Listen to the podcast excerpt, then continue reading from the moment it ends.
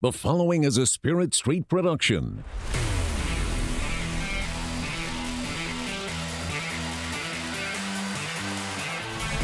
You've discovered your link to the Power Cat Podcast, presented by Fridge Wholesale Liquor.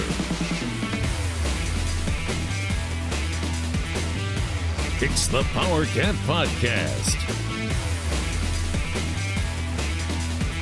And now, let's go to the Spirit Street Studios. Here's your host, Go Power Cat publisher, Tim Fitzgerald. Welcome to another summer edition of the Power Cat Podcast, now existing on megaphone.fm. If you haven't subscribed to the podcast, get over there and just click that so you're getting the feed. We love all the bells and whistles we have access to at Megaphone. A little update on that. If you have been getting it through SoundCloud, I think we will eventually be weaning off of SoundCloud because it just is it's own thing. You know, you- you're on SoundCloud. If I if I did my own rapping, I'd probably keep the SoundCloud account. But at this point, no. Uh, and we will also be weaning off Libsyn so that because it's a duplicate of exactly what, um, actually less of what Megaphone does for us, as 24 7 builds its own podcasting network, and we are one of the first sites to become part of that, and we're proud of that. So get on over to megaphone.fm and or just click on our podcast. You can go to the podcast pull down up in the uh, header bar there and, and get right there and be able to subscribe, right? We saw that yesterday. Yeah, they it was got that actually also. really they cool tool. snuck that in on us. They snuck that in. So, very exciting things with the podcast. We had some questions about the podcast. We're going to be doing more. Uh, hopefully, we'll be doing some recruiting, maybe some Big 12. Um, we're going to break off the overtime and move it into its own thing. And uh, maybe a little sh- very short post game podcast in which uh, Riley and I, or myself and someone else, will have a discussion about the game. We're still working out the Yeah. Details. Riley's pretty full. His schedule's kind of packed on game day. I do some things. So it'd be ideal to try to find uh, Literally anybody else. another party to do so with me. And we will continue to explore that possibility. Uh, if see if there's someone that can sit down because I'm not sure. It worked pretty well with me out me not going on the road last year. Um, uh, there's there's some trips I wouldn't mind going on, Mississippi State, but uh, if we're doing a post game podcast, it might also be nice to have me back here, anchored in the studio. I need to travel for that game, by the way. I know people in the newspapers have already booked their travels. Oh, we were just discussing that. Ah, okay. Basically, uh, it's not easy to get there. It's almost like old time Manhattan, although there is an airport. It's just really expensive. Or I would walk. It's expensive now that we haven't booked it. miles and I Yeah. would walk 500 more. well, good. You're going to do that after landing in Memphis. Yikes. We are sponsored by Fridge Wholesale Liquor. Get into uh, the fridge and say hi to Kevin and the gang and pick up almost anything you need for your entertainment needs. And I said almost because I'm friends with a guy who who probably could not book an exotic dancer at the fridge. I don't think. Isn't those illegal in Manhattan? Aren't those not? Isn't those? Aren't those illegal in Manhattan? Ain't those? I think Ain't you them. meant to say ain't those. Ain't them illegal? Yeah, you can't have those type. You can't. Well, actually, fun is like frowned upon. That's true. Uh, you know, if you go to Aggieville, you, you, you're some kind of heathen. So get into the fridge. Great times uh, right there to be had. It's really weird now that you can buy all this stuff. As, as someone who grew up in Kansas and faintly remembers, uh, you know, liquor by the drink, and you know, you, you, in college there was 18 cl- bars and, and 21 clubs, but I faintly remember my parents talking about having to buy a bottle to leave at their favorite establishment. So everyone had a bottle. That's so weird. It's so art. It's just so bizarre. Kansas has been so far behind and everything, but now to be able to go in a liquor store and not have to play the game where you walk out the door and walk in the door to buy, you know, mix and anything else. It's all right there at the fridge. Get in there. Uh, uh, I don't think you can buy chicken breast yet at the fridge. You can buy chips. I mean, what? Yeah, you buy Yeah. chips and if, you, if it's something you need when you're drinking, Bang. they have it. Pretzels? Probably. I'm Peanuts? Sure. I'm sure.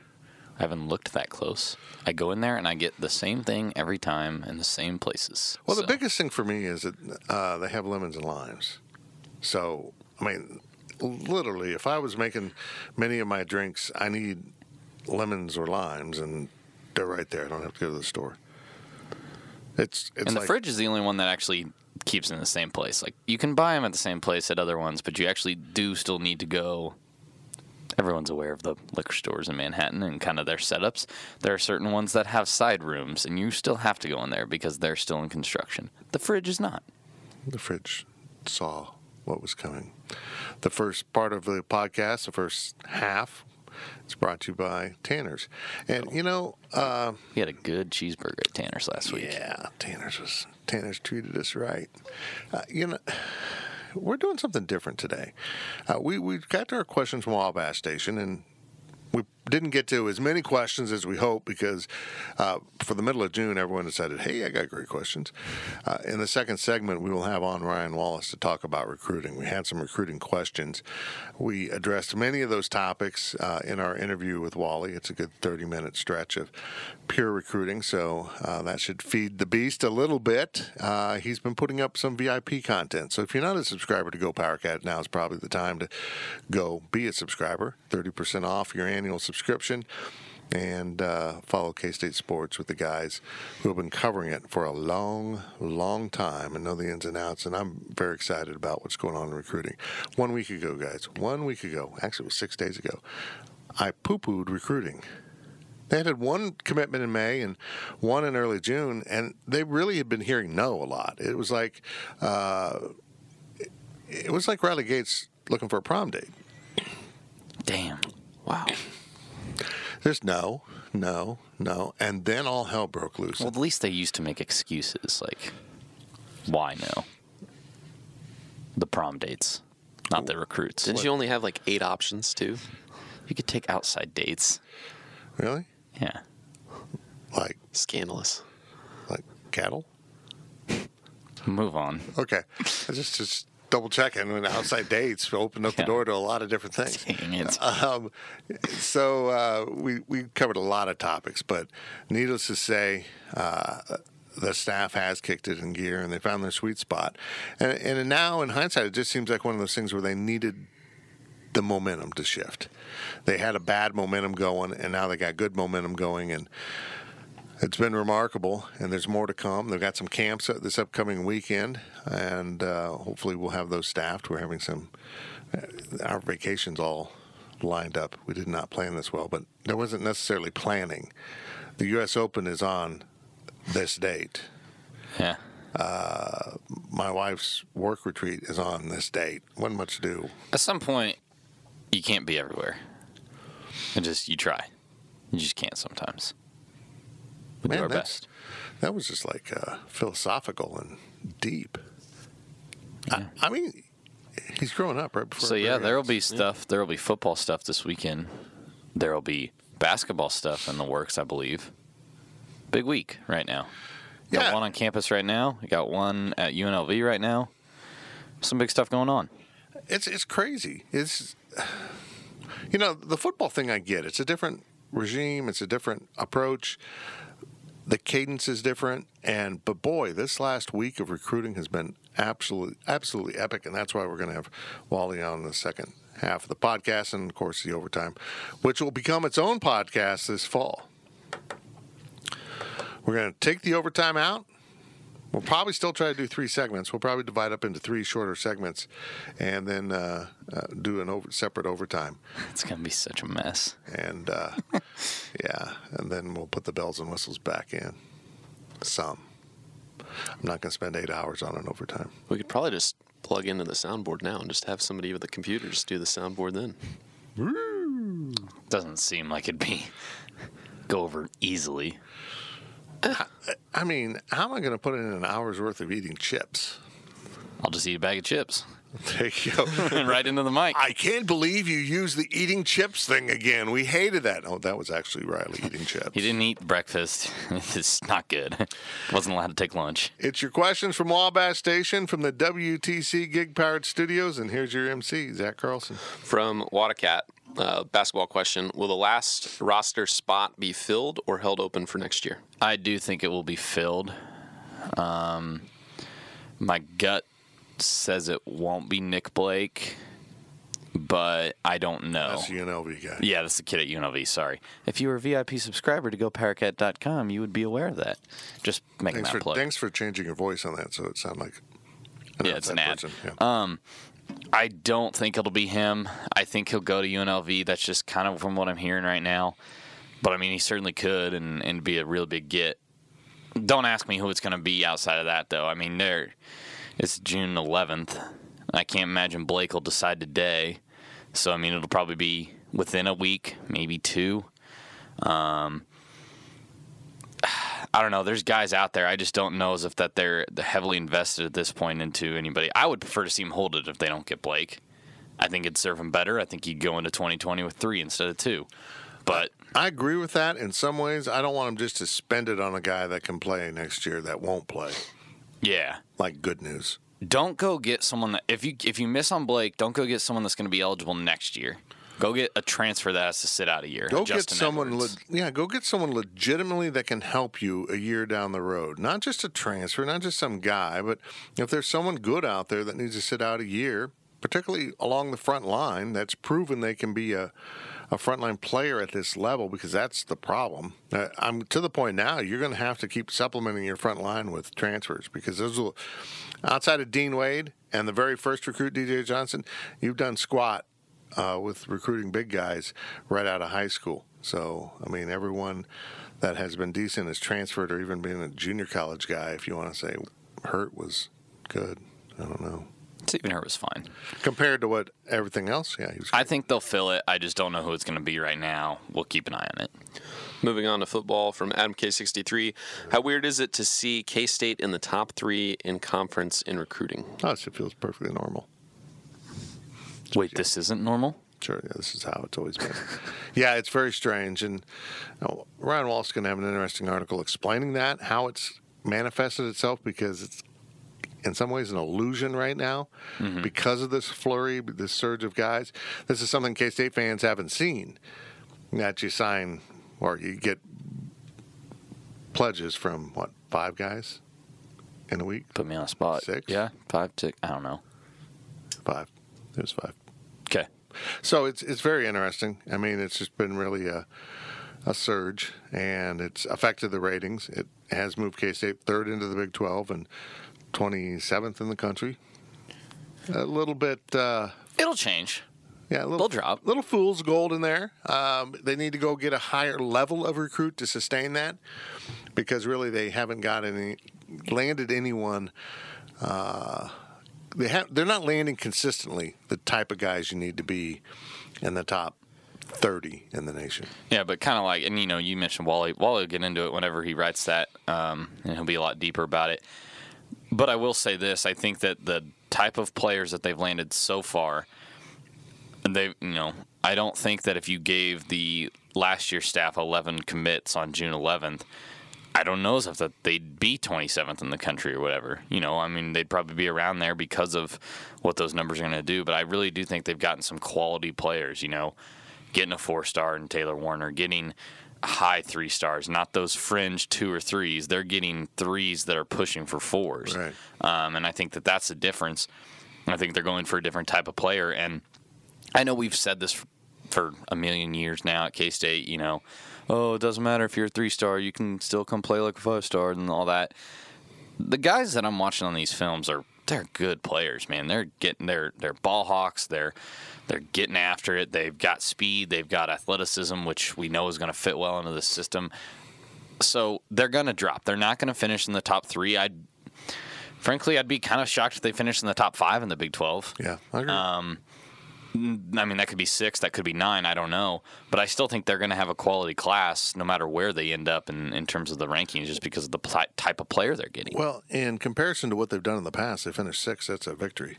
Yeah. I mean, they've been eight, nine for quite a while. Thank God for Kansas being ten, but Kansas is picking it up. Uh, they're even, you know, they're, they're doing a good job of fooling kids into coming in. Did, did I say fooling? Did, uh, uh, convincing kids. I think it's the word I was. Convincing kids on a 2007 national championship. Daddy won at Kansas apparently because I saw one recruit said that It's like all uh, Kansas does is win. What? What? What? That was a football recruit. I want to. I want you to understand. It's football recruit said all Kansas does is win. Yikes. From Purple Poncho Villa, Tyler Warner goes from being a no star kid to a five star now in a short amount of time. How does this happen? Four star. Did I type Tyler? It's Taller. T A L O R. Oh, Taller. I just figured it's Taylor. I think it's Taylor. Is it Taylor? I don't know. I don't- what? Come on, kids. is there It's not a I guess it's not the guide? kids' fault. It's come on, mom and dad. They Quit should have making it hard. pronunciation guides. We should. Wally said Taylor. I think it's Taylor. Okay. Well, Uh, he got missed. He, he did. It happens. You stop and think about on an annual basis the number of potential high school athletes across the country? And if you haven't been going to some of these camps where scouting services are and they you know the first thing you do when you go to uh, one of these camps you know i can list off there's you know about three different brands out there of camps is you sign in you put your height and weight or you get your height and weight measured hopefully. You get a photo taken and you exist you, you they know who you are. Now we, we chronicled for a long time the problems in the state of Kansas and, and recruiting is, is guys like this young man can develop late. He's coming out of his junior season where he had a good, solid junior season, and and uh, moves into his senior year. But because of the state of Kansas, a junior season could be nine games, eight games. What is it? Eight now It's that it's you could play. eight. It's eight, but the ninth is guaranteed? Guaranteed, but it's technically the playoffs. Right. So yeah, it's stupid. the state of Kansas should be they, they should have four thousand games like Texas. But you know you, you're limited in being able to go to a team camp, and I think there's some rules changes on that. But you just don't have as many opportunities to get yourself out there. We all missed him. Everyone missed him, and then they went back and evaluated him a little bit better, and boom, there he was, and, and they really liked him, and I liked him too. I'll, I'll get into my thoughts on him in the second half because here's spoiler alert: we've already taped it. Shh, I know. live. I know. It's kind of like a movie here. We've taped the middle at the beginning. We could have. We almost taped the ending in the middle because someone had radio this morning, Sorry. and, and it wasn't me. But we're actually doing the first in the middle and the, never. Next question. Also from Purple. Oh no, this is a different Purple. It's Purple Powerhouse. My bad. Uh, one of the big recruiting talking points under the Snyder regime was that their recruits were under the radar slash not highly recruited guys, but Snyder's staff could coach them up and be better players. Do we have any indica- any indication of whether the new staff can do that, or do we just have to see what happens over time? Carson Wentz. yeah, I mean, you don't win national championships at North Dakota State because you're consistently stealing players from the Power Five. You're going out and finding players that are Power Five or close to Power Five level and getting them, even though they felt under the cracks. In some ways, you can make an argument that they've done it better than Bill Snyder did in 2.0.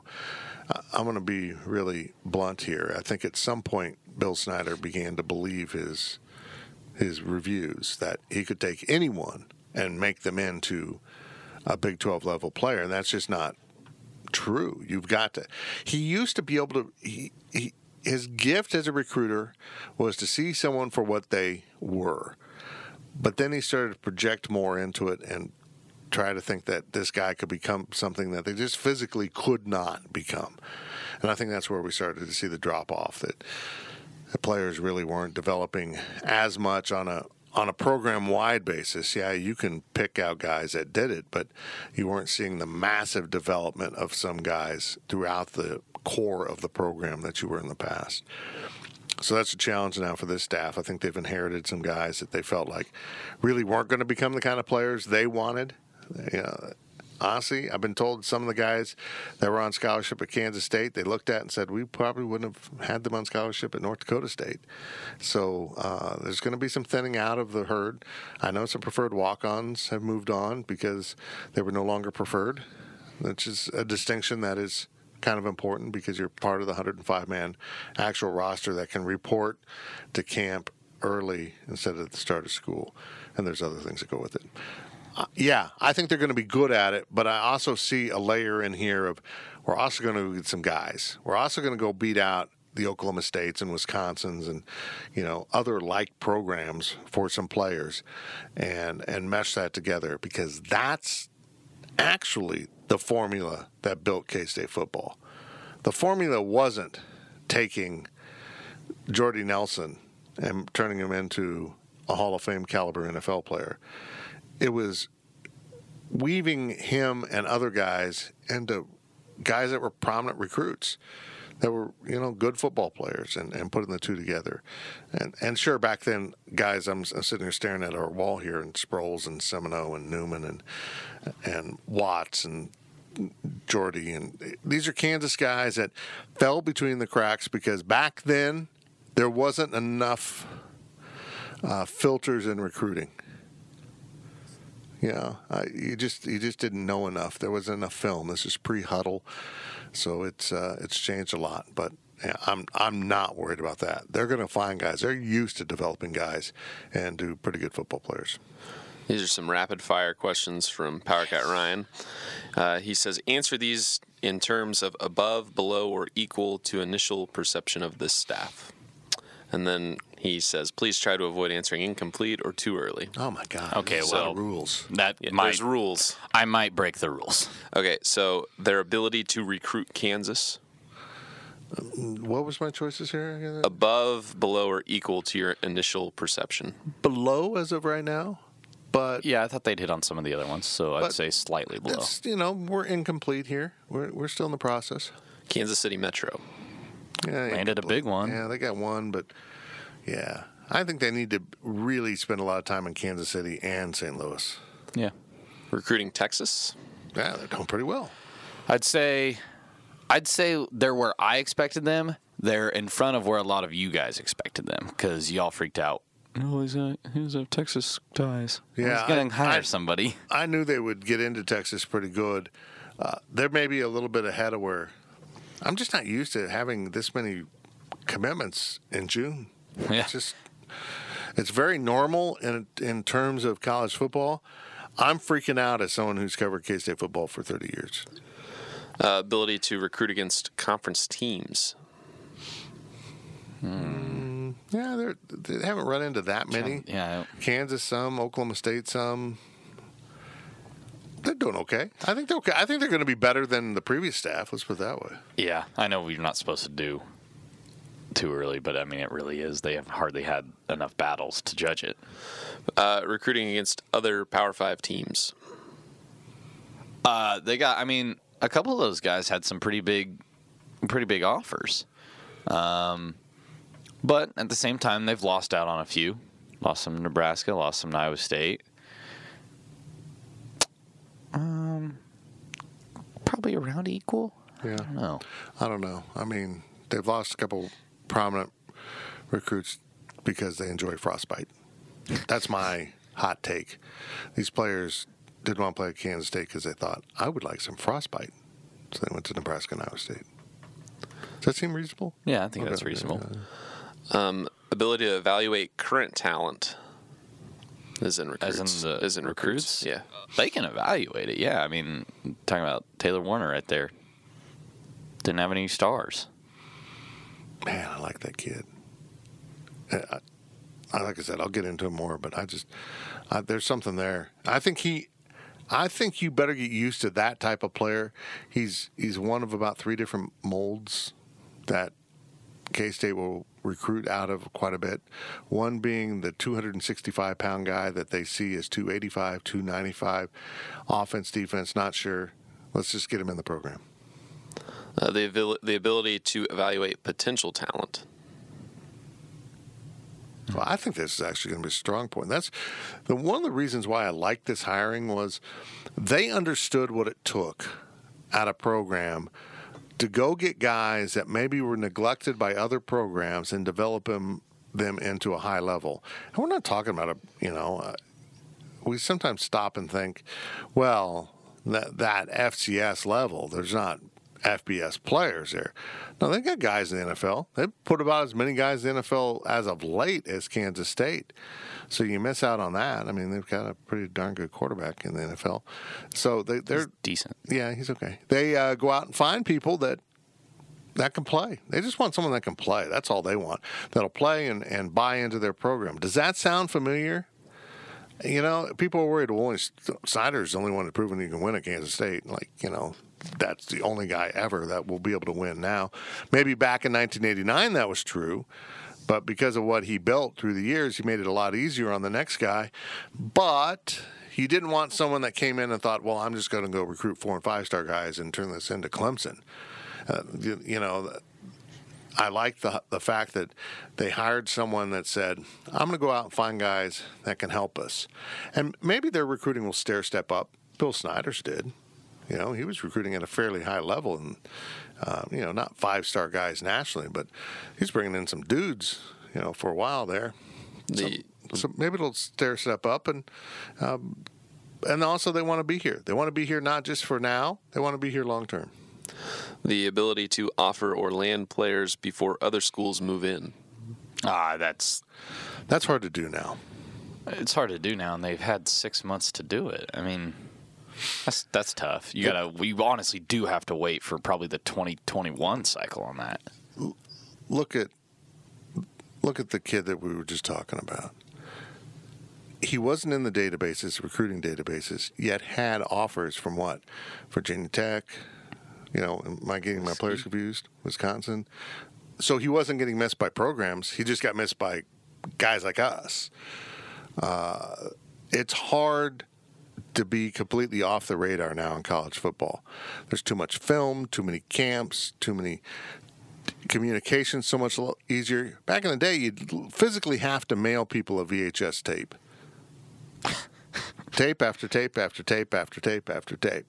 Or, really, when it was too expensive, you would literally mail a tape. This is some of my favorite recruiting stories.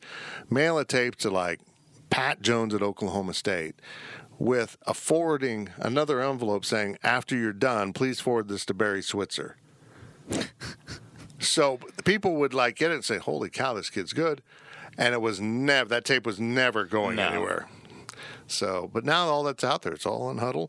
Well, we can, you know, access it, link it up to our our database, and it's all right there. Uh, the ability to create and foster relationships with head coaches, uh, high school coaches, and junior college coaches. They seem to look like out on the trail. They have developed a bond, and they, I mean, they've already had the bonds. with a Right, lot guys those like Van. Malone. I Yeah. mean, he knows these dudes down in Texas. And A lot of the Buddy North Dakota Wise. State guys have already hit the Kansas City area. Conor a. Riley's lived in Kansas City. He's Conor Riley's probably been one- one of the more consistent uh, presences presences.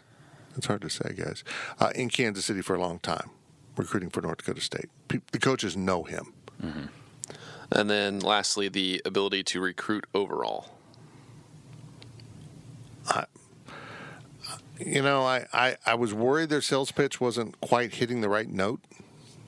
Um, I want them. I guess I should clarify. I want them to sell Kansas State because I think this program is a good sales pitch. People forget, and these kids don't know because it was a generation ago that Kansas State stood with the Giants, albeit briefly. Uh, you know, I'm, I'll, I understand that that it was a, a run there in the you know late '90s and into the 2000s that Kansas State could play with anyone in the country. But because of that, it's not like things just dried up and blew away after that. They built facilities. Uh, They build a tradition. They continue to recruit high level kids, just not enough of them.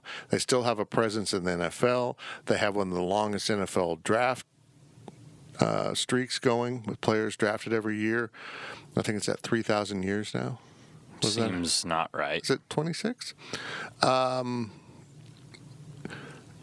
and the facilities are fantastic. We've had coaches tell us that.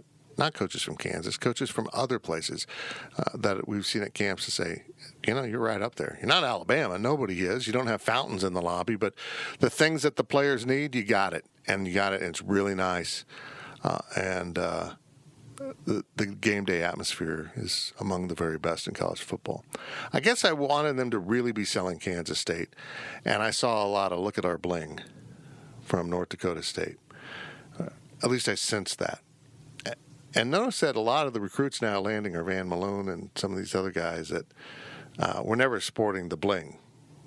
They've been out there recruiting these kind of players for a long time. So I think they're finding themselves now. They're they're kind of settled into their own skin a little bit, uh, and I think uh, it's going to be very good. I think they're, go- you know, if you want them to immediately get the five star guys, it's not going to happen. In fact, I don't think they have a lot of interest in prima donna guys that have had it easy, have always been better than everyone else, and then maybe as a five star they'll get to major college football and discover they're not better than everyone else and not know how to, function. But I'm I'm happy. I'm comfortable with this now. I think they've kind of found their groove. From I Like Pickles Cat, does it concern you that only four of our current 11 verbal commits carry offers from other P5 or comparable programs? Um, I mean, I guess you can say slightly, but I'm not enough to the point where it's oh hey, you shouldn't be taking the commit. I mean, they're taking the commits for reasons. They see something in them. I, I trust them. I know it's easy to say it. It's way easier just to have a lot of confidence before the kids get on campus and they either flop or thrive. But I guess I just I just kind of have some trust in the staff that they know what they're doing. if I see a kid, if I look at watch the film of a kid and he doesn't have Power Five offers, and I look at the film and I'm like, I don't see it. I, I don't. I'll tell you that. Mm-hmm. That's me. I get myself in trouble because I say things like that. You know, I'm not out here to kiss their butts. I don't. Yeah, I- I don't need to be buddies with the coaches. I'm, I'm not. I'm not here to be friends with everyone. I'm here to supply you with information and be truthful. That's that's my job. People hate me for it. They hate me for it. If they like me for it, they like me for it. Whatever. I'm too old to worry about that crap. So if I see something I think is really troubling, I will say it. And some of you go, "Whoa, Fitz hates them." Yeah, that's not really what I'm saying. I'm just speaking my mind on on that given topic. I think they're fine. I think they know what they're doing, and uh, until they prove me otherwise, you know, they they say they go out and take a bunch of kids and they don't pan out uh, then then I'll I'll start to worry about it. I've done that with basketball. I was very patient with basketball, and then they continue to recruit big men, particularly that just can't play at this level. You watch their film, and you know they can't play at this level. And then they get to college, and you know what? They can't play at this level. From Purple Poncho Villa, if you were to get a cheat game guaranteed win this season, which which single game would you select to help recruiting? Uh, Are you following that? I'm not Yeah. following that. You- so if you get to choose an automatic win f- to Which one? benefit recruiting for this season, which would you choose?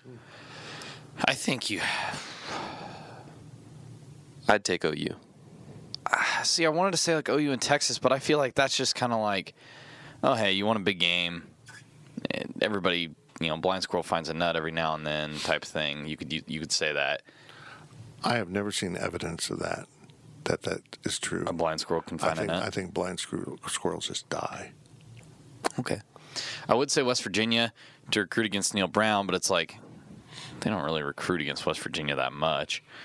Um, Iowa always- State? I've always that's not bad, but I don't know that they're going to encounter Iowa State as much as some other programs. Although Iowa State maybe now thinks they can come into Kansas and get kids, which is might be evidence of the fact that you need to lock down your border a little bit better. Uh, you know, you know, you just if Iowa State's going to come in and start stealing kids, you got issues, man. You need to build that wall. You build that wall. You got the Northerners coming in. Hey, I've always said this: you can't get greedy when you're trying to build a program. It, not to sound Snyder-esque, but you can't skip steps, and and for me, it's you can't skip rungs on the ladder. And right now, Kansas State football is on about the eighth or ninth rung on that Big 12 ladder. Seventh, if you're optimistic. You got to go get the next one and the next one. I say Oklahoma State. Ooh, that's a good one. I like I, I say Oklahoma State because you run into them in Texas, and those sons of guns come into Kansas a lot and steal kids. You need to snuff out the mullet and get on top of them in the standings and in recruiting, and then you start getting the kind of players Oklahoma State's getting. Now you're getting back into the ability to compete with anyone anytime because they've shown that they can beat the Oklahoma. They can they can do it, and they do it with kids more than system. I'll say either Oklahoma because it's a big splash and you can really show people, hey, we'll compete with the best. Or, and I know this sounds a little dumb, but just hear me out, you absolutely pound Kansas into the dust. And you show people in the state, you show people in the region, he's not here to win football games and put KU back on the map. He's here to pick up a paycheck. Very valid. Fitz's point was more well thought out than mine, and I agree with it now. Makes the Oklahoma State. Yeah. It makes a lot of sense. Last question of the first half from I like Pickles Cat. Buy or sell, the 2019 team will be more talented than the 2018 team. There's less talent on the field, but I don't know if that necessarily means they will play less talented. It might be utilized better. Having not seen the new recruits in action, because I think some of them are going to play. The new That's hard backs. to answer. Yeah, I, I don't know. Will the quarterback situation be better? You lost one pretty good player, but is the player you kept that was playing going to be elevated? He certainly seems to be elevated in leadership and understanding, and and is really bought in. I'll say that the talent level will be lower, but like Zach said, it'll be utilized better, and I think they'll be a better overall team. That's there we go, and that's that's a remarkable thing to say as we close up the first half because Bill Snyder always, uh, you know, made the most of his talent. He had Tyler Lockett, so Tyler, you were going to throw you the ball a lot. We're going to give it to you on a jet sweep. You're going to go return punts. You're going to make a lot of stuff happen out there.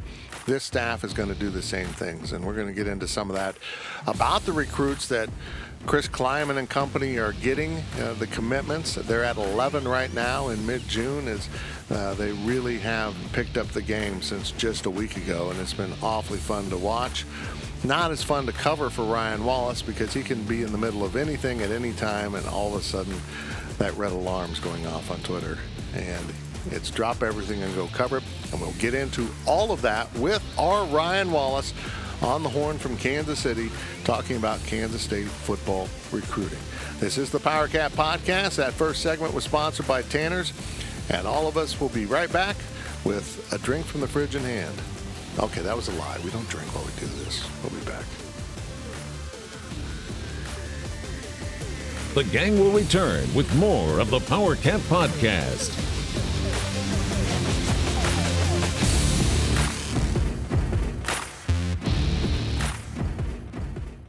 Hiring for your small business? If you're not looking for professionals on LinkedIn, you're looking in the wrong place. That's like looking for your car keys in a fish tank. LinkedIn helps you hire professionals you can't find anywhere else, even those who aren't actively searching for a new job but might be open to the perfect role. In a given month, over 70% of LinkedIn users don't even visit other leading job sites. So start looking in the right place. With LinkedIn, you can hire professionals like a professional. Post your free job on linkedin.com slash recommend today. eBay Motors is here for the ride. Remember when you first saw the potential? And then through some elbow grease, fresh installs, and a whole lot of love, you transformed 100,000 miles and a body full of rust into a drive that's all your own. Look to your left. Look to your right. It's official. No one's got a ride like this. There's nothing else that sounds like, feels like, or looks like the set of wheels in your garage. With over 122 million parts, you can make sure your number one ride or die stays running smoothly. So there's no limit to how far you can take it. Brake kits, turbochargers, engines, exhaust kits, roof racks, LED headlights, bumpers, whatever your baby needs, eBay Motors has it. And with eBay Guaranteed Fit, it's guaranteed to fit your ride the first time, every time, or your money back. Plus, at these prices, well, you're burning rubber, not cash. Keep your ride or die alive at ebaymotors.com. Eligible items only. Exclusions apply.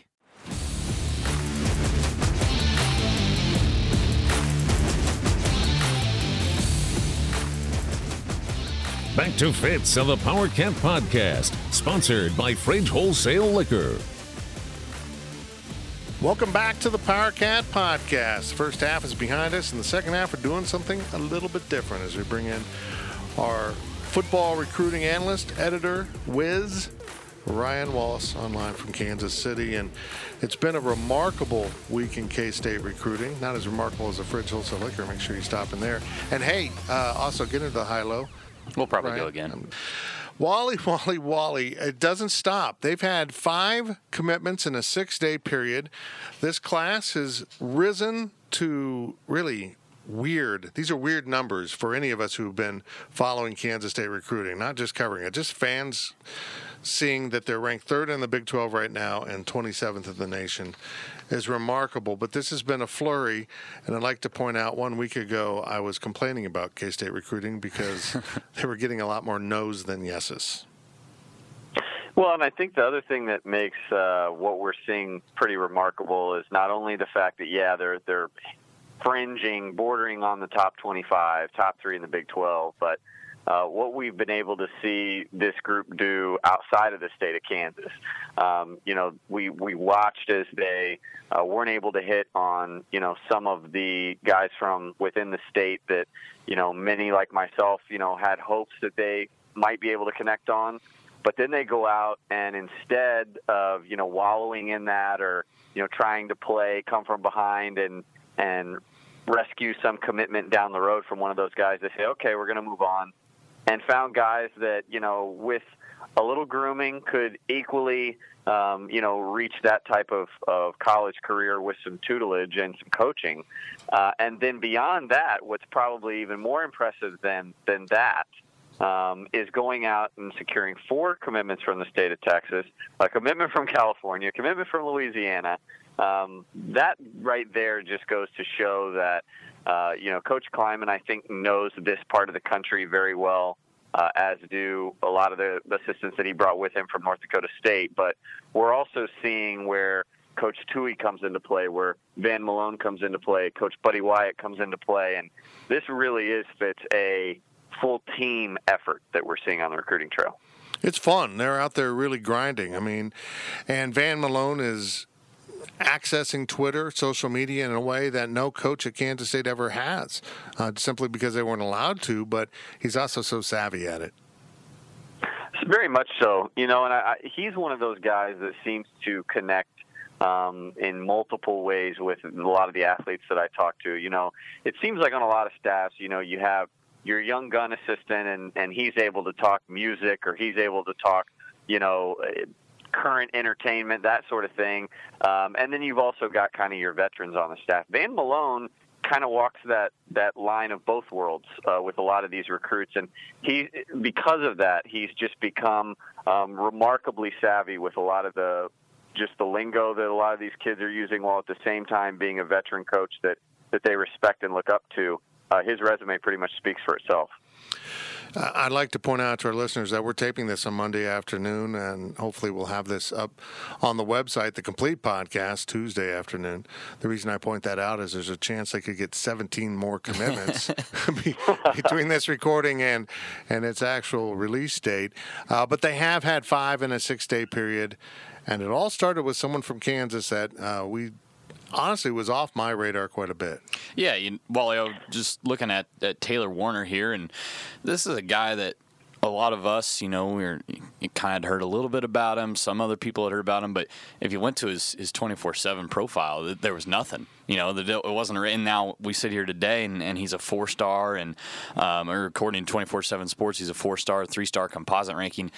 I, I guess the the general question is how did he go so unnoticed, and and how did K State, I guess, keep him uh, away from the bigger dogs to the point where they could seal that commitment? Well, I think he's one of those players that has been on a lot of teams' radars, but uh, he's he's been a project. He's deemed very raw. You know, he's deemed a guy that a lot of uh, programs, including K State for that matter, wanted to see in person. Um, weren't comfortable maybe offering him just on junior tape alone, although obviously it is very impressive what he was able to do for Gardner Edgerton last year. That program just had a phenomenal turnaround uh, last fall, and he was a big reason uh, uh, for that. Um, but again, a lot of teams wanted to see him in person. K State did, and I think the, the key with that is they were able to secure him for an early camp date. They didn't wait into uh, into later June.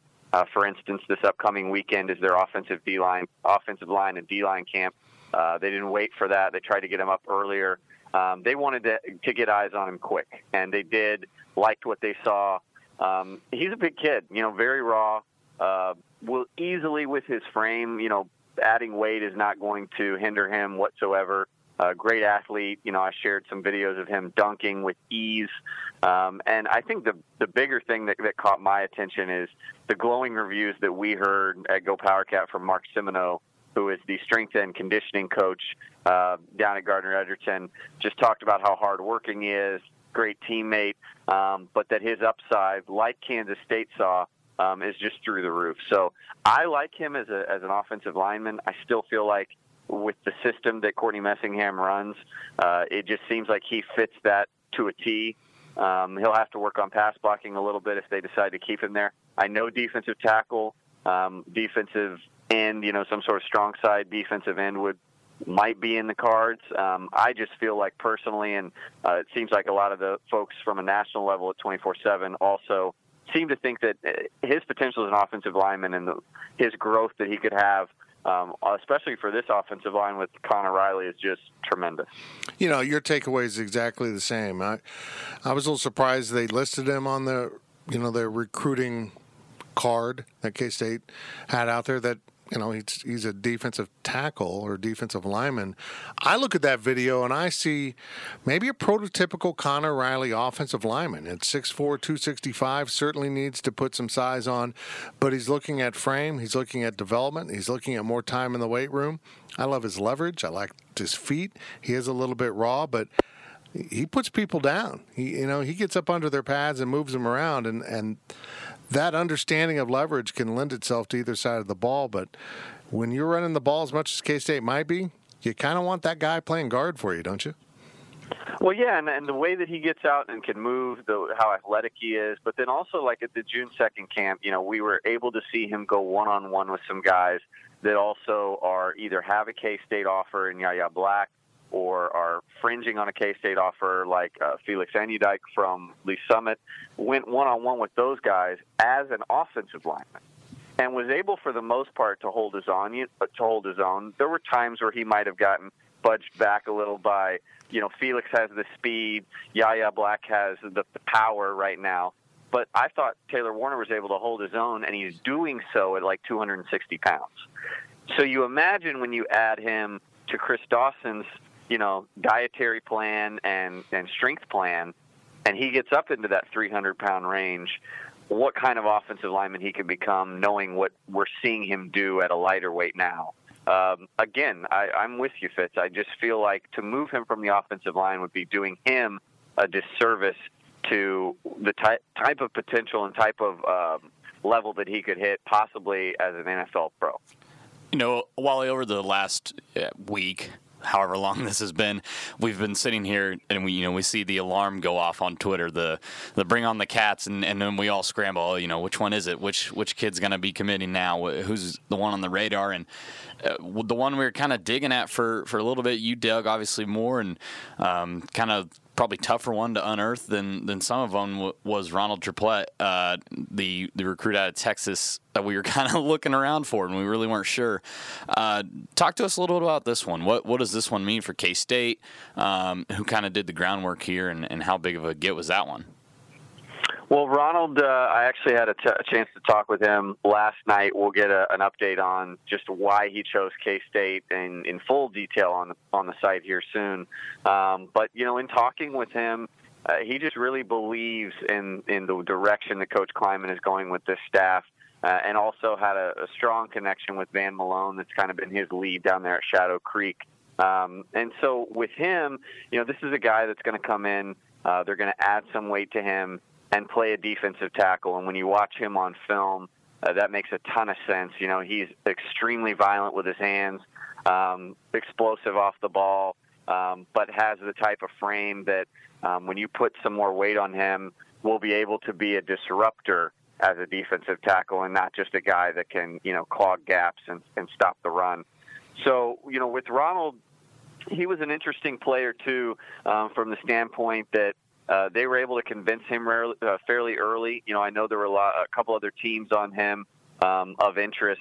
Um, not a whole lot of Power Five interest for him, um, but again, he was one of those kids that was starting to maybe begin a little bit of a steady rise as an All-District guy as a junior, and I think Kansas State was just able to get in on him early, um, convince him of what they have going, and I think also maybe uh, talk to him a little bit about where they stood with other Houston guys, and I think we're going to see that continue. It's already started kind of a trend, but I don't think it's it's quite yet done.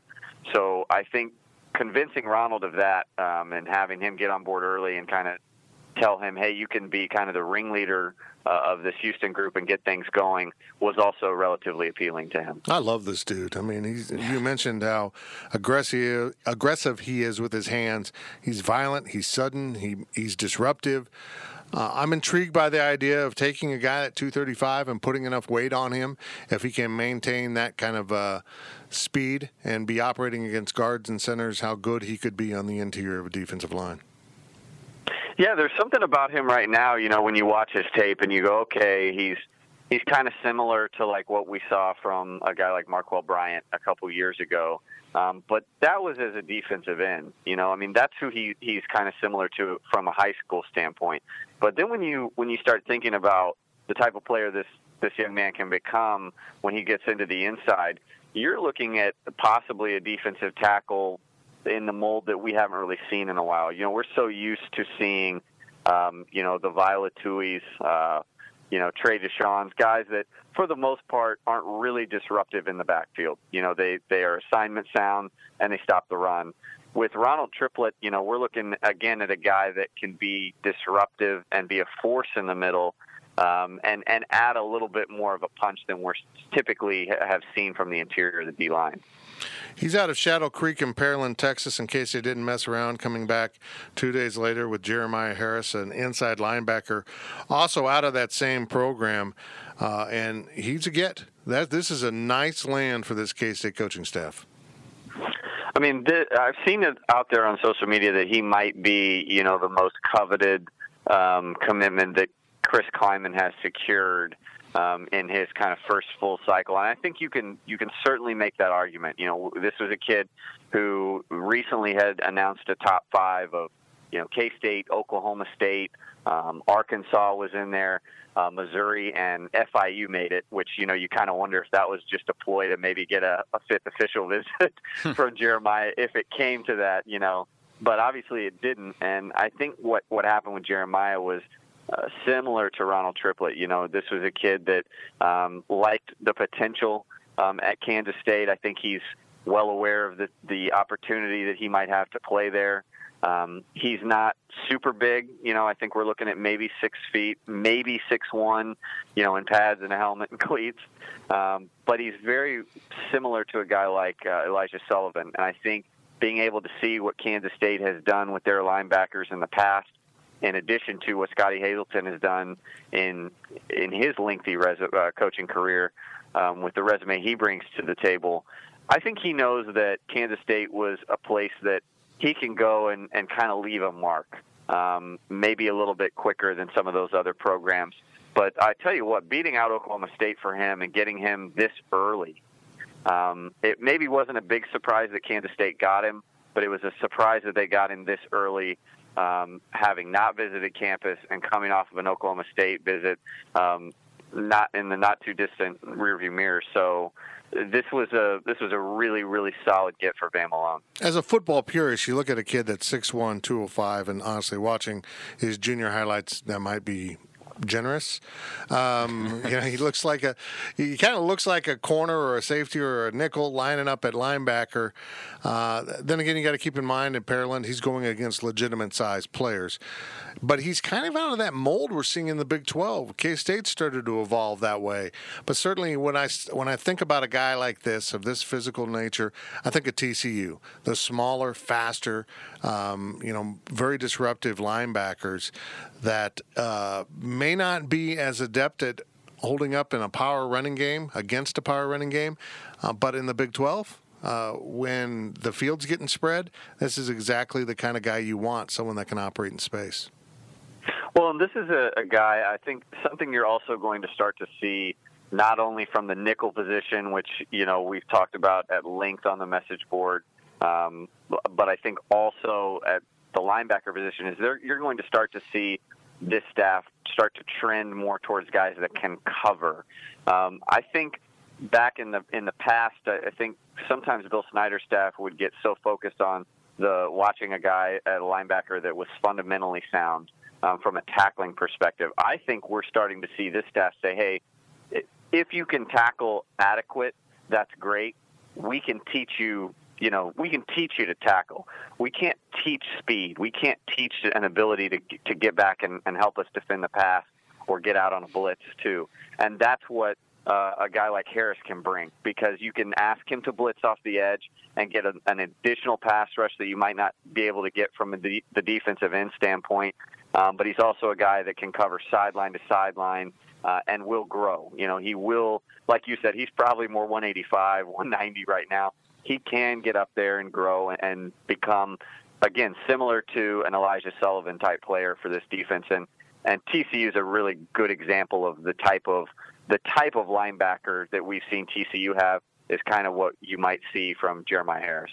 I think that dude's a ball hawk, and I think he's going to be around plays whenever it is that he that he makes his way onto the field. And let's just kind of stay in that that position realm. And um, Demarquis Hayes is another guy that K State just recently got that that uh, commitment from. What does he? I guess does he compare at all uh, to to Jeremiah Harris, or do they? Does he bring something that that Jeremiah doesn't? I mean, how did these two compare? And I guess what, what was he? What was Chris Klieman and, and his staff looking for um, by getting by getting the commitment from Hayes?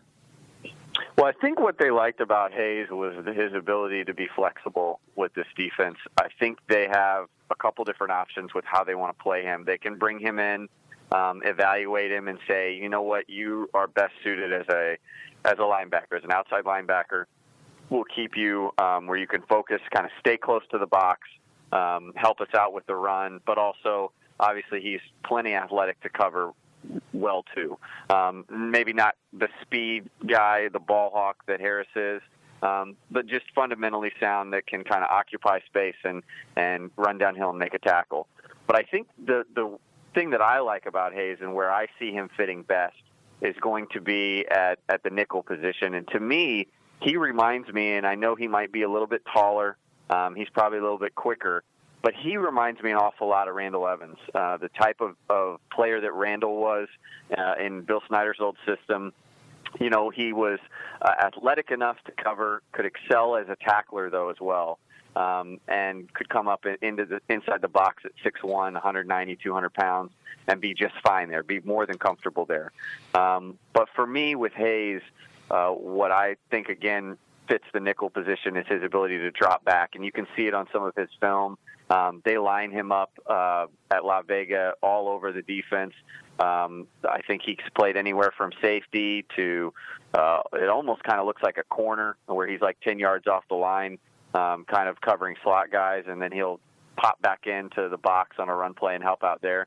I think that flexibility, that versatility that he brings is probably a little bit more flexible than a Jeremiah Harris, and it lends itself more for him to be more of a kind of linebacker safety hybrid. A more traditional uh, commitment came on Sunday because Sunday is usually a day that you'll see some commitments, particularly after official visits. But Cody Stufflebean out of McPherson, I'm kind of intrigued by this kid. He's popped up now at 6'4, 235. You watch the film of him. His film mostly is defensive highlights. It looks like K State is looking at him as a tight end. But mostly what he is, he's a six foot four, 235 pound kid that can run around a football field. That's the kind of kid you get into your class, you get into your program and say, okay, now we're going to see where you fit best. And, and it might be tight end. He might be kind of more the prototypical tight end we will see out of this program. Absolutely. And Cody's so funny because, you know, when I talked to him after he got that offer at the at the camp, I said, you know, obviously what everybody wants to know is where do they want you to play? And he said, I still really am not sure. He said, all Coach Klieman told me is, I want someone like you on my roster. Right. you know, and and that's exactly what they're going to get in him. I think they are leaning towards tight end, like you said. Uh, when I talked to Cody right after his commitment on on Sunday, you know, he had mentioned that uh, that has kind of been the way conversations have been trending. Um, he's obviously athletic enough. I don't think there's an issue there. Um, he's strong enough. He's got good size. The question for him will be um, to just continue to work on his blocking, um, and can he be a, a vertical threat? Can he be a threat in the passing game? Um, I think there's maybe one highlight from his junior tape with him kind of fully extended, catching a, a ball uh, for a touchdown in the corner of the end zone on kind of a sneak route. But um, for the most part, at McPherson, they they used him for his size, you know, to to open up more holes in the running game. Um, but you know, the fact that Wisconsin likes him, the fact that Colorado liked him, Virginia Tech, um, these kind of physical, tough-minded programs uh, just goes to show the type of fit that you think he'll be in yet another blue collar program like K State.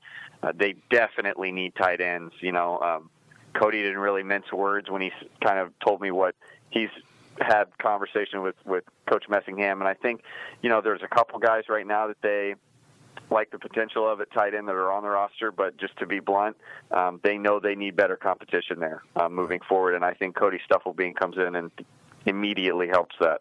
Um, and I don't think he'll be the last either. I, I don't think no. they're done with tight end. Well, it's it's intriguing to me, Wally, because we're used to Kansas State recruiting a quarterback or a, speed guy. Uh, you know, and then we're going to find you a position. Tyson Hartman, you're, you're a quarterback. Oh, no, you're actually a, a, free safety. You know, that happened over and over. We will see that. That's something that Chris Klieman and North Dakota State have mimicked. Lots of quarterbacks in the class, almost like shortstops, and then we're going to find where we want to play you. But this is like it at a different level. It's, this isn't a running back who can be a corner or a receiver or a return man. This is taking a guy who could be a D end, uh, a tight end. Um, you know, bigger fullback, or if he's capable of 60 pounds of weighting, be it left tackle. It's just, an, I, this is a different kind of guy than Kansas State's gotten. Someone that's really position flexible, not in skill positions, but um, in more physical positions. And I think this is going to be very common in, in these recruiting classes we're going to see down the road. Well, think of it this way, and I'll try and go through this as quick as I can. There's 11 commitments right now in this 2020 class. And by my count, I'm only seeing about four of them that are pretty solid at the position that we list them at at 24 7 or or that we know that they're going to play at K State. That would be probably Nate Matlack will stay at defensive end. Jeremiah Harris will stay at linebacker. Uh, Deuce Vaughn, I think, is kind of uh, an all-purpose back. I think he could flex out and be a receiver, but I think for the most part, they'll want him with the ball in his hands. And then Sam Shields is an offensive guard. Other than that, you're looking at Taylor Warner. Mentioned he's flexible, could go both ways. Um, Max Son from uh, Louisiana listed as a wide receiver. They might end, he might end up there. They're going to start him at corner. Ronald Triplett, strong side defensive end, probably going to shift down to the D tackle, but in certain formations could play a strong side D end if you want more of a of a physical bigger body out there. Cody Stufflebean, we think he's going to start at the tight end, could go to defensive line. Demarcus Hayes, linebacker, safety, nickel. Uh, Keon Mosey, we're not sure how they're going to use him. Maybe as a slot, he'll be a return guy, maybe in the backfield. And Christian Moore most likely will be mostly a tight end, but they're also going to work him since he's only about six two as a fullback or an H back. So, yeah, four out of eleven that I feel confident are pretty much kind of one position prone. Deuce Vaughn, I, lo- I love this kid. I mean, K Staters love the little guy. There's just a history of that, and, and, it's kind of symbolic of the program in some ways. I almost think K State might create a new that, the athlete position for him because they're going to want to throw him the ball, they're going to want to hand him the ball, they want to put him at returns. I'm not sure he's going to be a running back, receiver, or return man. He might be a little bit of all of that and kind of just do his own thing. Absolutely, and I think the same can be said about Keon Mosey. I mean, they're they're virtually identical in in height and and weight and what they can do with the ball in their hands. That what's scary is the fact that it sounds like this is a staff that's going to open that playbook up more. You know, one one series you might have Deuce Vaughn out there, another series you might have Mosey, you might have both out there at both at receiver, both in the backfield. Uh, you know, you could have them out there with uh, Clyde Price, you know, a 220 pound running back. um, yet, yet another player that might not actually play running back. I mean, it, they're I, I, I really do commend the fact that this staff isn't, you know, uh, what's what's the uh, the uh, what the phrase where you pigeonhole uh, aren't pigeonholing uh, people into a certain position. Um, I, I love the fact that they're like you said. Are, are you a good football player that we feel like is versatile? Are you a stellar athlete? Great. We're just going to get you on this field, and we're going to figure out where you where you fit best because we have the coaches that can coach you up no matter what. Well, you know, Wally, you're clearly very educated on all these guys. We could sit here and break down each and every commitment for the next hour or so, but uh, you know that that's probably another time, another place. We just kind of, I guess, putting a bow on this this awkward week, not awkward week, a different week is the word we should probably use there. Um, it's probably going to slow down, I would imagine, just a little bit. But in your opinion, what's next? What's coming down the pipe soon? What uh, maybe what positions might they anticipate, and could we see one a new commitment in, in the near future? Is it going to be some time, in your opinion? Well, I think you're definitely definitely not done in June. I, I feel rather confident that they're going to pick somebody else up, maybe multiple in this month. Um, I think most of the, that could start this week, this weekend. Um, they have their uh, second one-day prospect camp coming up on Friday, um, June 14th. They'll come back on Saturday. They have a seven seven on seven event, um, and that will be followed uh, by the offensive line and defensive line camp. Um, and so between Friday and Saturday's action, I would imagine there'll be some new offers that get handed out. You might have somebody like a Taylor Warner that turns right around and commits, but that all depends on who gets offered um, and are they local? Do they are they familiar with K State where they can say like Taylor Warner, oh, I've been up here, I know what this program's about, I don't need a lot of time to think more, probably more accurately, um, as far as a, a position and a time frame of commitments and guys that could commit, you're looking at that next weekend, that June 21st through the 23rd. Um, you're going to have all the Shadow Creek guys coming up as far as the commitments go. Um, you're also going to have JoJo Wilson up. Uh, he's a kid that I feel like could easily commit by month's end if he has a stellar visit which it seems like if you're watching him on Twitter, he's very aware of what's going on, likes K State, likes the fact that he could get on the field early. That uh, commitment would not surprise me. Uh, Chidozie Nwankwo is another kid from Texas, defensive lineman, um, that will be on an official visit that same weekend as well. Um, so that those are guys I think at positions coming up in this month that could commit. Um, and it would not surprise me if either one of them does. So I don't think they're done. Um, we might have a little bit of maybe a week off, maybe two weeks off, but I think uh, they're certainly not done in the month of June. One commitment in March, four in April, one in May, and just when we thought things were stalling out, five in June, and we're not even well, we're a third of the way into the month. They're they're absolutely cooking right now in recruiting, and it's kind of fun. It's different. And uh, Ryan Wallace, thank you very much. You will stay on top of all of this for our subscribers and non-subscribers at Go Power Cat. We share a lot of information with non-subscribers, but the good stuff is behind the paywall, isn't it?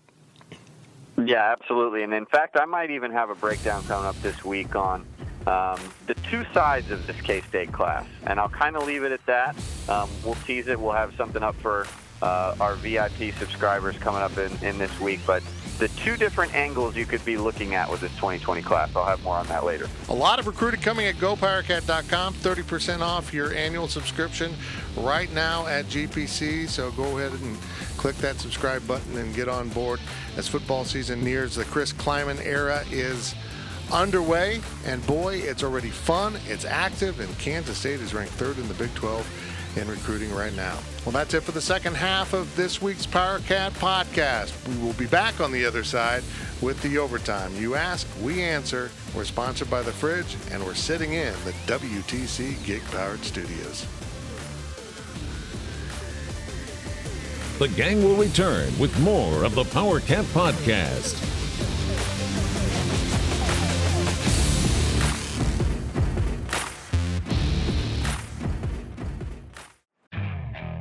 Okay, picture this. It's Friday afternoon when a thought hits you. I can spend another weekend doing the same old whatever, or I can hop into my all new Hyundai Santa Fe and hit the road.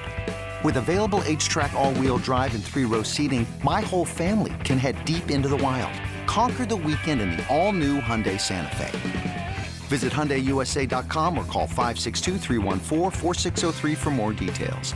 Hyundai, there's joy in every journey. I'm Sandra, and I'm just the professional your small business was looking for. But you didn't hire me because you didn't use LinkedIn jobs. LinkedIn has professionals you can't find anywhere else, including those who aren't actively looking for a new job but might be open to the perfect role, like me. In a given month, over 70% of LinkedIn users don't visit other leading job sites. So if you're not looking on LinkedIn, you'll miss out on great candidates like Sandra. Start hiring professionals like a professional. Post your free job on LinkedIn.com slash recommend today.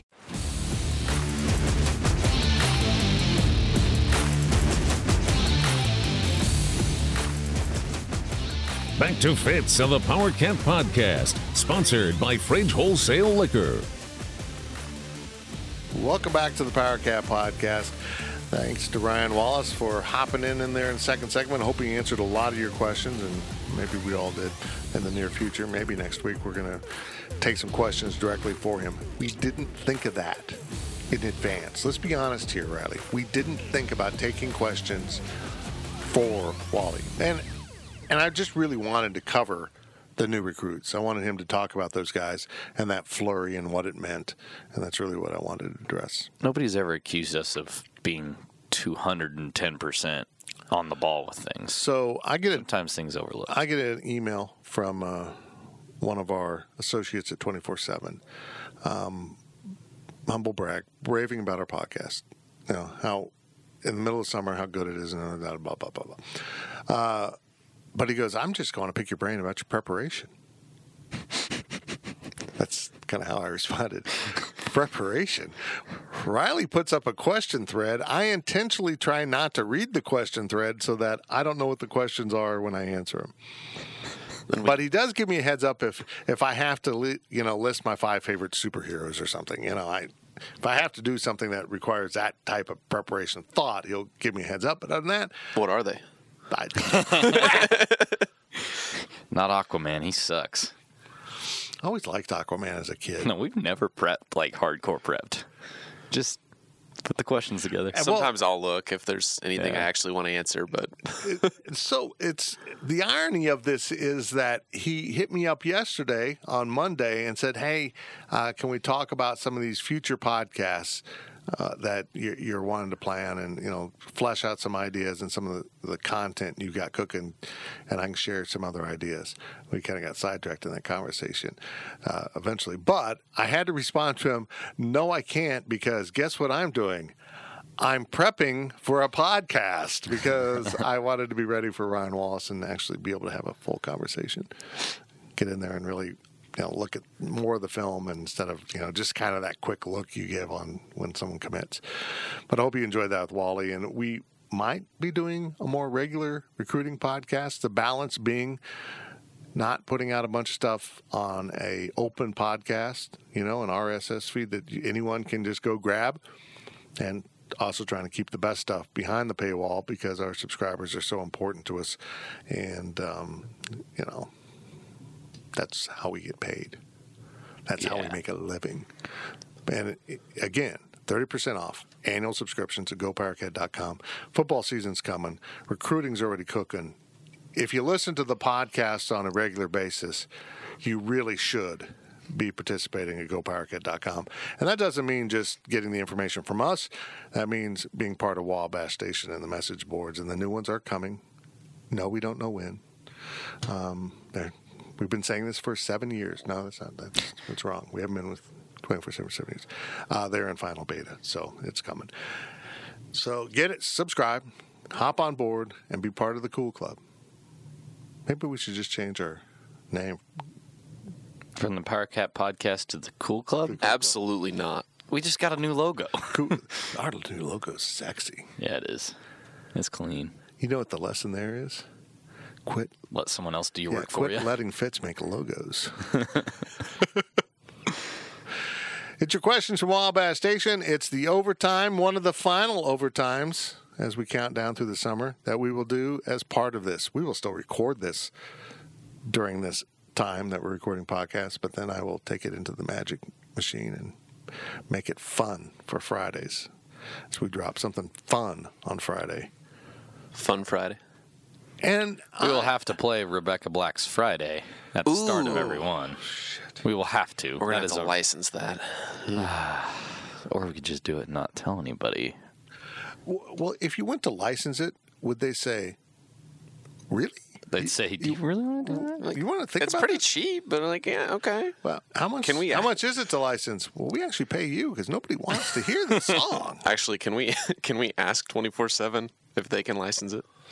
No, there's a lot of ass Hey. they'll make, but not that. Hey, dear boss, big bosses, we would like to put together a ridiculous Friday podcast, And we need your money so we can play Rebecca Black's Friday. Thoughts? Please look into this. Get out Thanks. of our office. And then here's the response. Or it's just an on it, On it. and they get it done. Yeah, so we're we'll be moving this out. We'll be actually kind of hopefully, hopefully during the season be able to build a a, a more fleshy podcast, more questions. That's up to you. That's up to the members of Wabash Station. Keep asking the questions.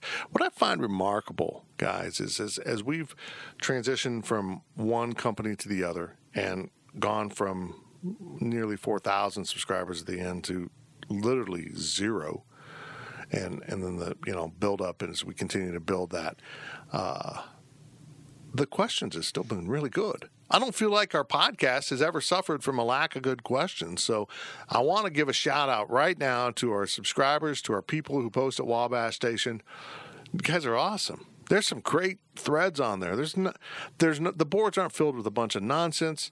The K-Ned's doing this a remarkable series of his top memories of K-State sports. You know what we should do? He's at nine. Guess what we should do when he gets to ten? I know. Uh, We'll tell you. over my head. We'll tell you. These are the fun stuff. It's the overtime. Do we have any serious stuff in here? A couple. I mean, Okay. not like serious, serious, but like not totally ridiculous. So, Off topic ish. So, uh, yeah, we're going to have to figure out exactly how we're going to handle the new overtime self-standing podcast. But uh, if we want any of this in there or keep it in the old, we'll figure it out. But, But, uh, for now, here's the overtime. We don't have a sponsor uh, because our sponsor went out of business. I'm still bitter. But we are sponsored by the fridge. They did not go out of business. They will never go out of business. They will build a kingdom. Every child will grow up going to the fridge. Hold on, that doesn't work at all. They're children. go. Okay. We should just go. All right. For Wildcat Pilot 88, it's basically been six months since four schools in the Big 12 hired new football coaching staffs. How do you think each is doing, and what grade would you assign them so far? I mean, Well, they, they're all they're all undefeated. yeah, none of them have lost a game. That's, that's Never important. lost. Never lost. West Virginia's making some some splashes. Neal, I I think this worked out really well for Neal Brown. Not that he wouldn't have done well at Kansas State. I think he would have if he had been hired. And again, if you hadn't heard us mention this, he was it was really a 50-50 choice. They just kind of went with a guy that was a little bit more Midwestern and probably had more interest in staying at Kansas State long term, which I think those things are important. I think Neal Brown's a great football coach. He was a great hire for West Virginia. It was a better cultural fit, maybe, and I think he's more comfortable there. And they are already establishing themselves an ability to uh, recruit at a, a pretty high level. They don't have a ton of guys, but the guys they got are good. Hear me out. Les Miles is doing an all right job He is. in terms of he's got fans excited again. KU football thinks they're going to be amazing next year. He's doing exactly what he was hired to do. Exactly. It. That's why I don't know if I can put it. I think Matt Wells has to be last. I haven't heard a peep out of Texas Tech football. Yeah, I don't know what's going on out there. So probably Texas Tech at the bottom of the four. I, last week I would have said Kansas State third of the four, but I, this recent flurry of recruiting might have put Klieman on top of Les Miles. Les Miles right now is P.T. Barnum, I don't get that reference. and you you, you really need to learn your circus history a little bit. Oh, Is that, oh, like the Barnum Barnum, Bailey. Bailey. And Nobody's and- ever called him PT. Like, and and he's in there selling a fantasy. The the largest man in the world actually has pillows under his shirt. The tallest man in the world is actually on stilts. The bearded lady actually doesn't really have that thick a beard. Well, maybe she did. I don't know. He's kind of selling an illusion right now, trying to make it feel like a reality and then eventually turn it into a reality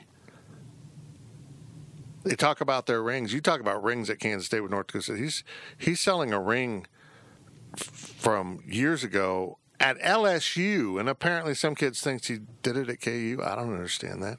So who cares about that? It's a different time, a different place, and a completely different situation.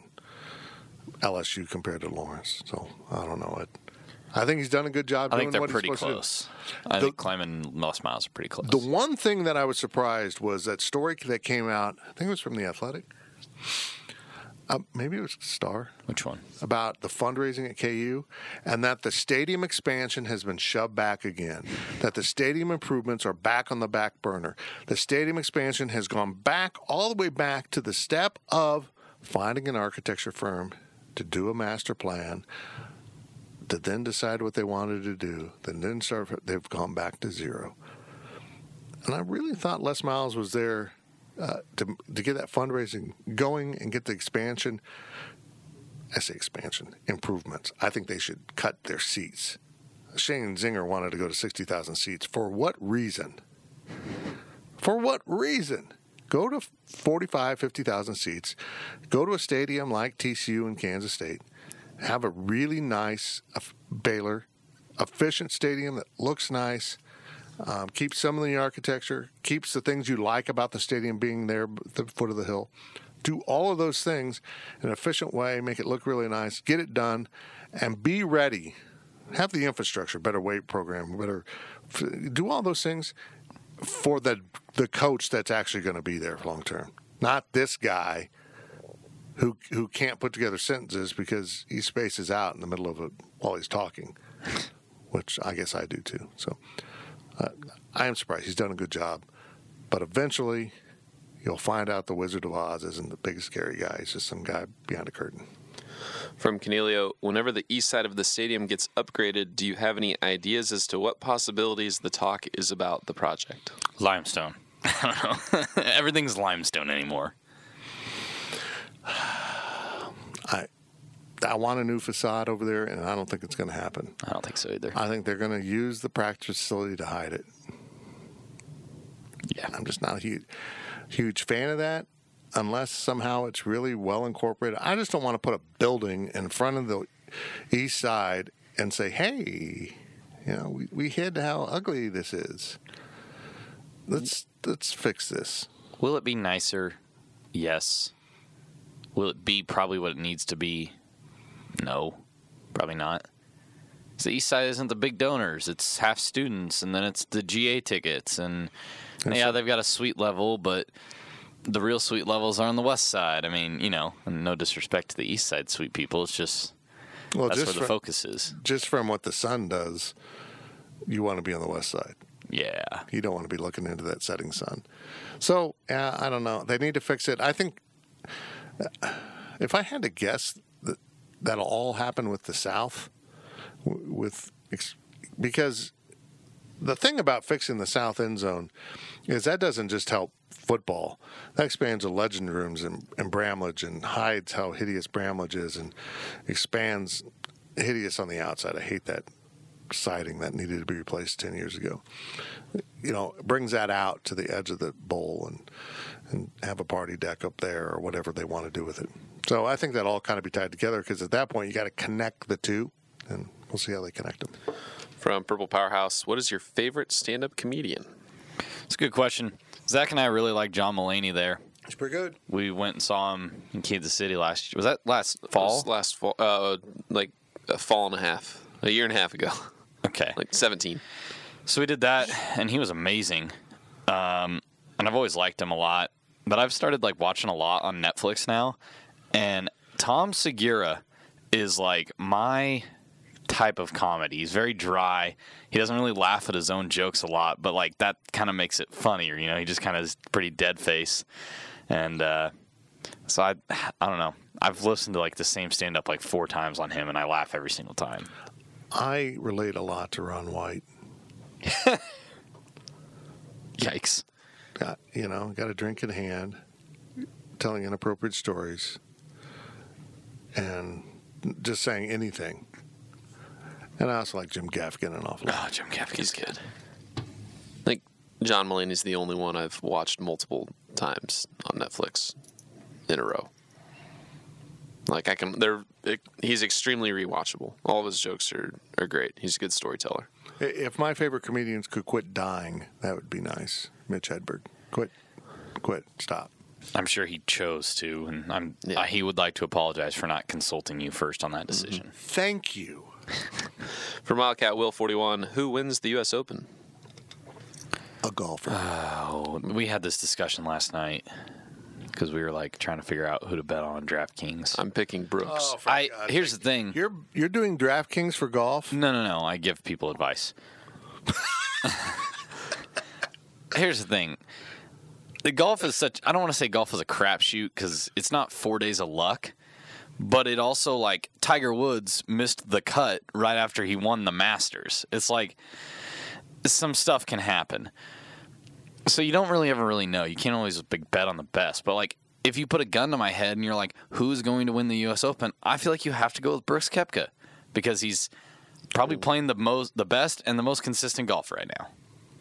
He wasn't great this last weekend, but He, he, shows up. It wasn't a major. Yeah, he, he shows up the majors. Basically, you could be like, Brooks, do you prefer the majors over the normal tournaments? He'd be like, Yeah, screw the normal tournaments. Nobody even knows they're happening.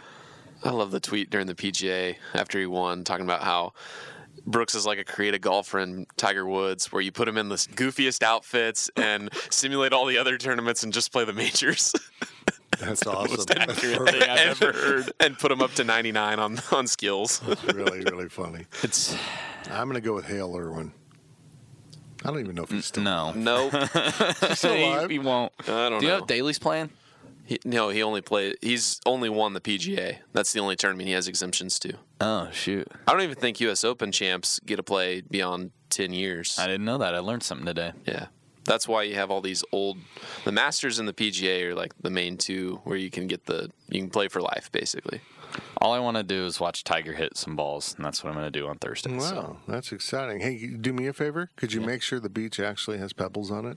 Because I feel like that's a lie. Define pebble. A pebble's a rock. I know. How I big like- is a pebble? I think a pebble is like uh, It's like a marble ball size. no, it's pretty big, than that. though. Yeah, it's smaller than that. I think it's you know about I don't know. It's tangible. If you stepped on it in a bare foot, you'd feel it. But it wouldn't a piece of necessarily sand. hurt. It wouldn't necessarily hurt. Oh, it hurt me because I'm a wuss. Oh, okay. I'd cry. But, you know, a little piece of sand wouldn't hurt. You know, like the big kind of glassy piece of sand. Oh, that wouldn't hurt. But it's got to be like a, five times that. Rory's coming off a win. Maybe he'll do it. Way to shift. That was a good shift. maybe. I did. I had no more analysis to add about pebbles. From Wildcat Will 41 again, do you think that, or do you like that there is a rotation of courses that host the U.S. Open, and would you like to see majors be played at courses we haven't seen? Hmm, I feel like the ones they play them at are the best ones to play them at. I mean, kind of like I'm not saying like you shouldn't. I don't think you should take the U.S. Open and put it somewhere that we have never seen a major be played. You know, I disagree. I mean, they played Erin Hills a few years ago. They went up to Washington, and I couldn't even think of what the course is called. I don't like how they. maybe if you put Phoenix in there, the hmm. TPC Scottsdale. I mean, that's not a. They don't play majors there. They, I'm saying if you did, I if you were to rotate it, you no, I wouldn't? wouldn't. Not at Phoenix. Not in the. Not in. In the desert in summer. I'm just spitballing here. I'm just. I'm not playing. I don't care if they get hot. I think they should play all major sporting events in Las Vegas so I can go. Or not actually go to the sporting events, just Oh, man. go to Las Vegas. But they probably would need to build an indoor golf course if you're going to play there in the summer. Like a giant biodome. That would be course. interesting. I'd like to see them come to the Midwest more. I mean, when they Yeah. came to the St. Louis last year, it was packed. You couldn't get anywhere on the course because there were so many people there. But I think that the PGA seeing that understands, yeah, if we come to you know wherever in the Midwest, people are going to come. Yeah. If you put it in on Long Island, I don't know what the attendance was like at Shinnecock Hills, but that was even further away on Long Island than Bethpage was, and Bethpage was a pain to get to. but there weren't that many people, at least on on Thursday, Wednesday, Thursday, and it was easy to get around. But You know, that location isn't even convenient for the golfers. Number one, most of them live warm weather sites. Uh, n- number two, you land at any airport in New York and it's a bitch to get to. yeah, Quit putting stuff in New York. That's my other hot take. Quit putting stuff in New York. Nobody really likes to go to New York.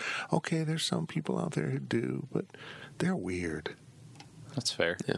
I am excited about the PGA going to Frisco, Texas. They're the Is it really? The PGA is moving their headquarters to Frisco, Oh, and they're building a a thirty.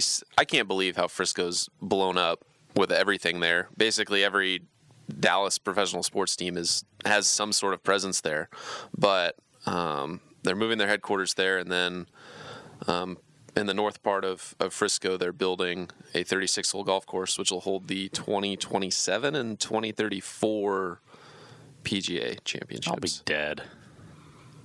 No, you won't. Let's be real. 2034. I'll be dead. I'll be 30 something.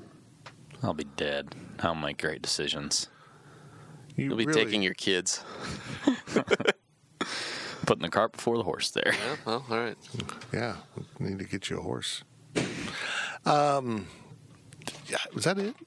No, there's still more. You just put you just set, set down the paper like something happened there. No. Uh, yeah, I agree. I mean, uh, Frisco's amazing.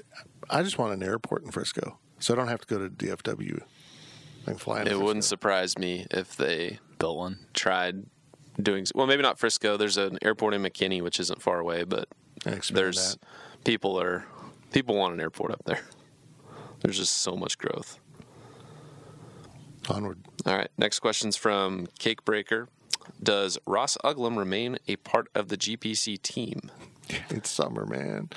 He's our Well, I No, no, it- there's he- more to the question, yeah. but it basically, if yes, do you intend to bring him into your podcasts and coverage on a more regular and recurring basis? And he's asking in part since within the last two weeks, his agreement was announced with 24/7 and CBS Oh, Interactive oh, to yeah, take that's over why as he's asking. owner publisher I thought it of just because he hadn't seen anything from him. That's why I put all that in Bison there. report. Well, I, I said it, and then it was kind of like, and then Fitz talked, and I'm just like, ah. So yeah, he is. In fact, he's doing um, opponent breakdowns right now. Um, he's got one done. Which one? Was There was two in the admin. He said Oklahoma State wasn't done. Anyhow, he's working on those. And when I say working on those, this isn't like he sits down and, and you know reads a few things about Oklahoma State. He's watching about 20 hours of film. I, you know, this is Ross is a significant investment for us because his content is involves a lot of research, a lot of film watching, a lot of breakdown, and he's worth every penny. So I hope you enjoy it. He will he, he will be a regular during football for sure, and bringing him in the podcast really is a pretty good idea. Real, I mean, we might want to think about him for the roundtable uh, in that kind of situation. So yeah, yeah, he will be a, a regular part of things but he is Ross is now the officially the publisher. He was the de facto publisher. You know, when you're North Dakota State, you typically don't have a publisher. You have a guy from Minnesota or Wisconsin that has a second site.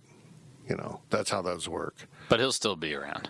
Don't you so, but yeah, he's he's picked up more duties with North Dakota State, but he's also hired on guys to kind of replace him, what he did, you know, or supplement what he does. So, yeah, it's it, uh, but that'll never be a big side. It's not not a daily thing. It's not a full time thing for him. He's got a different full time job. So yes, he will continue to do that, and he also does stuff, with the Packers. I mean, he does. uh, You know, for our Packers side, he's a huge Packers fan, so he's going to be watching a lot of film on Sundays and Mondays to break things down.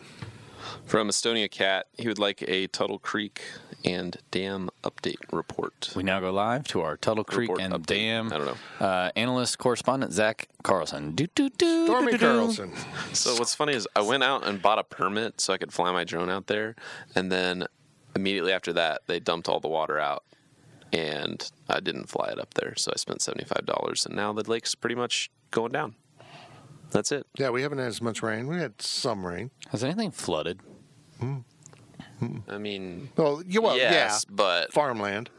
That's, I meant like houses, people. no. yeah, there's some houses Well, that are out there's- there. I know some people that have like their their basements have taken on water just from saturation. There's but some farm home, homesteads that are built on the floodplain because it's really good soil. So that's expectation when you live there. It's going to flood Yeah. because you want that soil. So yeah, I yeah, I saw some footage of some you know older farm homes that were and maybe they're not occupied. Maybe they're just you know they live in town and that's their farm. I don't know how those things work. I garden. I don't grow things of substance. I don't grow things to eat. Don't flood my gardens. Back to you. Zach. Knock on wood, it looks like things Yeah. are getting better. I Yeah, think it really what is. yeah, I think what they're going to do is they wanted to get a little bit of space back into the flood control area, I guess, available. So I think they're going to leave about eight feet from the the water to the top of the gates. So we'll see if that Still fills back high. up.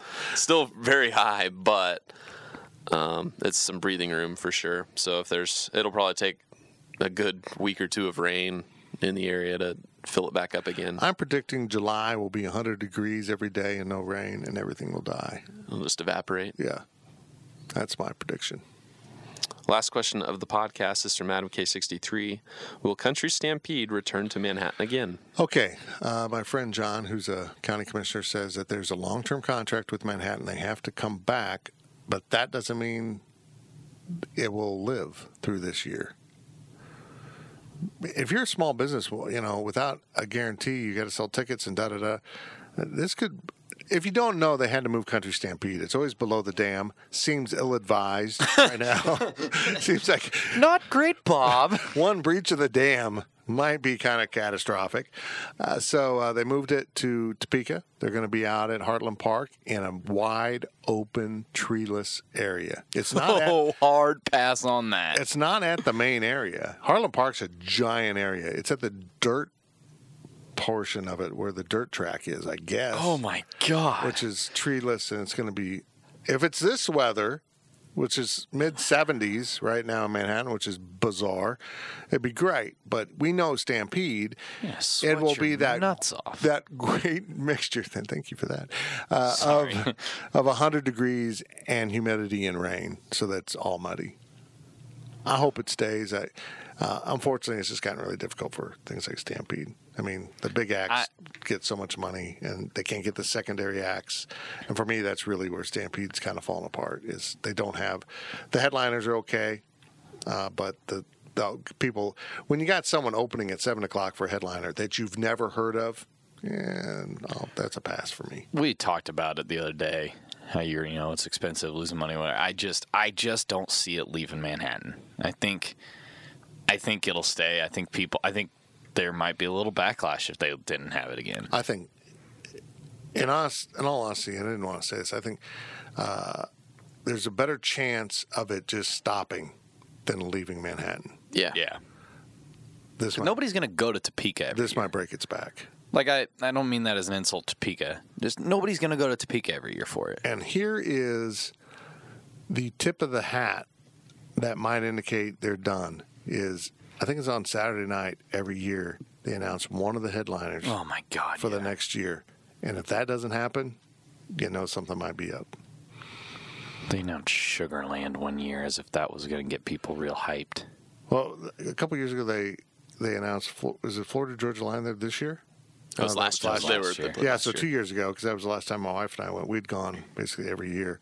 Uh, they announced Florida Georgia Line, and it was so funny because they announced it, and all the people out in uh, the sweaty area, the where the lawn chairs are, they loved it, and all the people up in the VIP are like, "Oh crap." I mean, I've never seen more people get up and leave a headliner than I did for They gotta Florida Georgia find the Line. happy balance because it's like when I went last year, it was Friday night.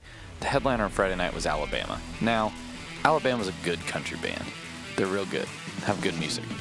They're not a headliner at Country Stampede. You got to know your audience. You got to know what the event is. It's not a headliner for a Friday. Well, here's the pro- here's your problem: is there isn't one audience. yeah. The VIP crowd, the ones that pay the big money, the the sponsors, the older people, they love that. I'm not a big Alabama fan. It was not entertaining at all. They just played their instruments. They didn't Yeah, I'm not. They used to bring in a, a, bring a in rock Jake act. Owen. Bring in Jake Owen every year. They used to bring in a rock act, and you know, I saw Lynyrd Skynyrd out there, 38 Special was out there, ZZ Top, they sucked, was out there, and go on and on. So, Should have brought out Little Nas X Yeah, take my. and Billy Ray Cyrus for one song and call it good. oh no. Yeah, Yikes. I'm gonna take my horse to the old town road. I wish we had the had the rights to that one so we could play it out. Lord help us.